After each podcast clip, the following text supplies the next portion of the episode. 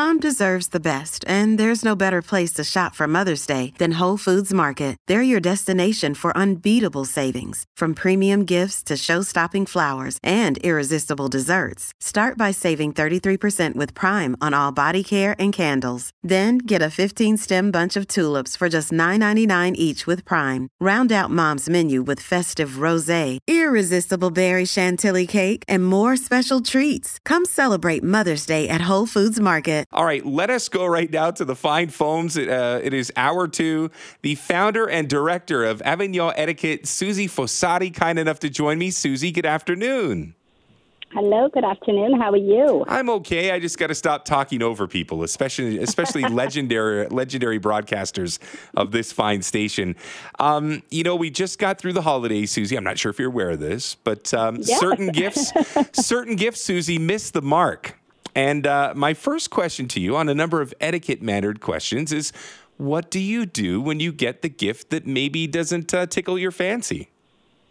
Right. And I think that the first thing we want to do is how do we acknowledge in the moment the gift? So, um, you know, we're we're opening gifts, and you know, it's our turn to open the gift, and you know, we always want to start off by appearing very, very neutral. It's actually um, pre-planning, if you will. So we want to make sure that we kind of keep a very neutral face, not happy, not sad, so that when we open the gift, we always look excited, right? We always look very happy because we have to keep in mind, first and foremost, it's the gesture that's most important, right? The gift is always secondary, but the thoughtfulness behind someone giving us a gift is what's first and foremost. And so for that, in and of itself alone, is why we want to look very, very pleased, right?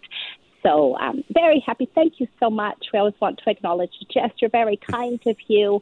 Um, you know, if we don't like the gift, we don't mention the gift, but we always mention the gesture. So facial expression is one. That's easy to do when you're opening up maybe a sweater that isn't your size or doesn't look the way you want it to look. But what would we do at the dining table? Because all of a sudden somebody plops down that Tofurky, and maybe Tofurky's not my jam. How do we get around the food element of this?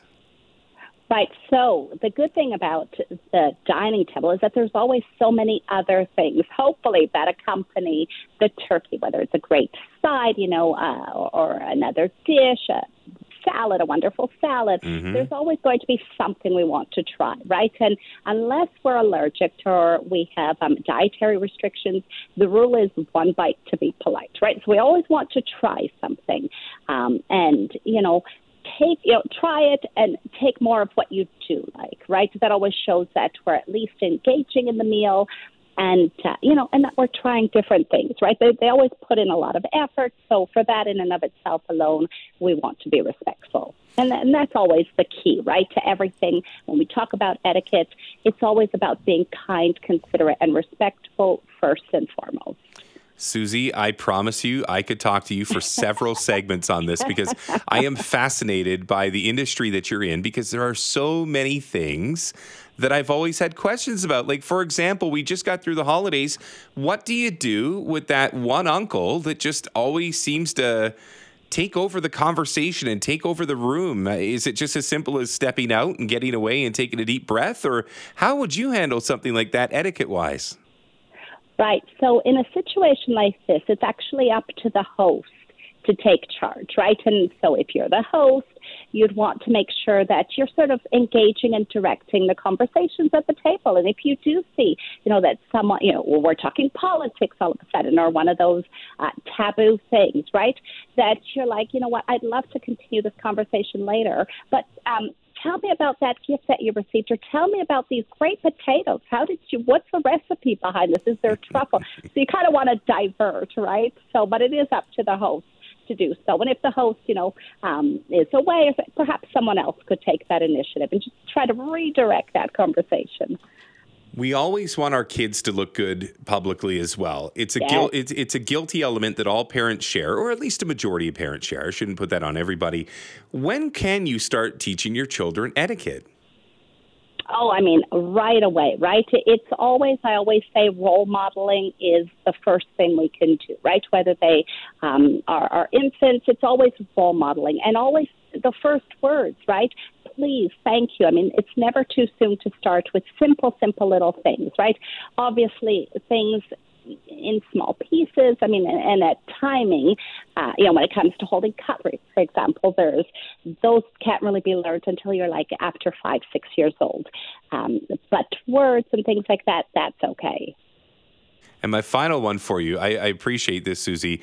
Let's talk business. I love that you guys offer at Avignon Etiquette not just things that will help you in the home, but things that can help you in the workplace as well. What is a piece of etiquette that a lot of people forget? And, and, and I say this only because the world has changed a little bit and we're much more distant at work. Some of us still have to wear masks in certain facets of work. Uh, is there something that you've noticed in the last year or two that has kind of popped up as maybe a new etiquette piece?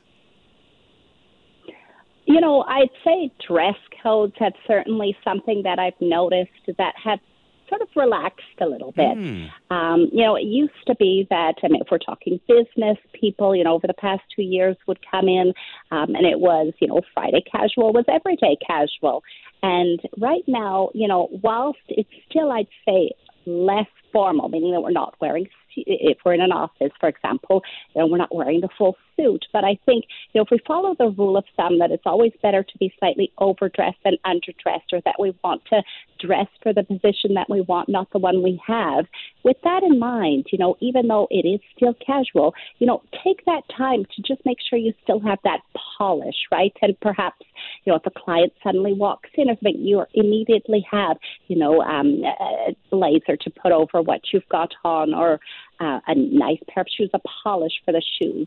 You still want to have that professionalism, right? That that's always here to stay, regardless if it's a little bit more casual or less casual.